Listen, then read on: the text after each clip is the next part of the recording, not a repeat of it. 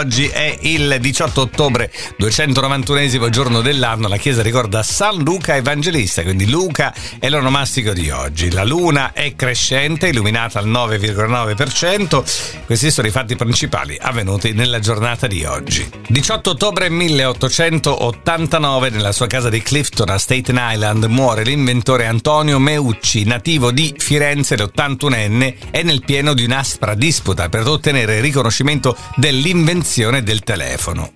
18 ottobre 1931, altra morte importante a West Orange nel New Jersey, muore l'inventore statunitense Thomas Alva Edison nel corso dei suoi 84 anni di vita. Aveva brevettato oltre mille idee, tra cui la lampadina elettrica e il fonografo. Ti bastano poche briciole, lo stretto indispensabile. In questi giorni si festeggia il centesimo anno della Walt Disney. Nel 67, come oggi, debuttava il film di animazione Disney Il libro della giungla, che racconta la storia del bambino selvatico Mowgli accudito da una famiglia di lupi. Mi piace vagare. E questa è una canzone tratta dalla colonna sonora del libro della giungla. Stare a casa mia. 1968 in seguito alla protesta di Tommy Smith e John Carlos che alle Olimpiadi di Città del Messico l'altro ieri sono saliti sul podio a testa bassa e pugno sollevato a sostegno dei diritti degli afroamericani, i due atleti vengono sospesi dalle loro squadre espulsi dal villaggio olimpico. 1979, estradato dalla Francia, il leader di autonomia Franco Piperno arriva in carcere in Italia e viene recluso nel carcere romano di Rebibbia e accusato di aver preso parte al rapimento del democristiano Aldo Moro. 2000 approvata la legge costituzionale che determina in 18 il numero dei parlamentari rappresentanti degli italiani all'estero.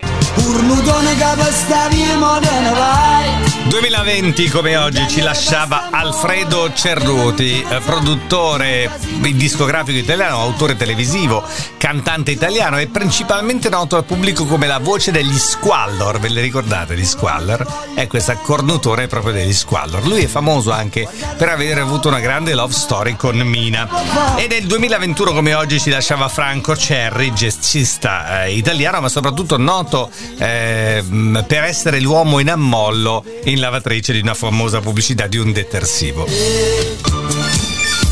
E chiudiamo con una notizia del 2005, sentite qua in sottofondo Hang Up di Madonna.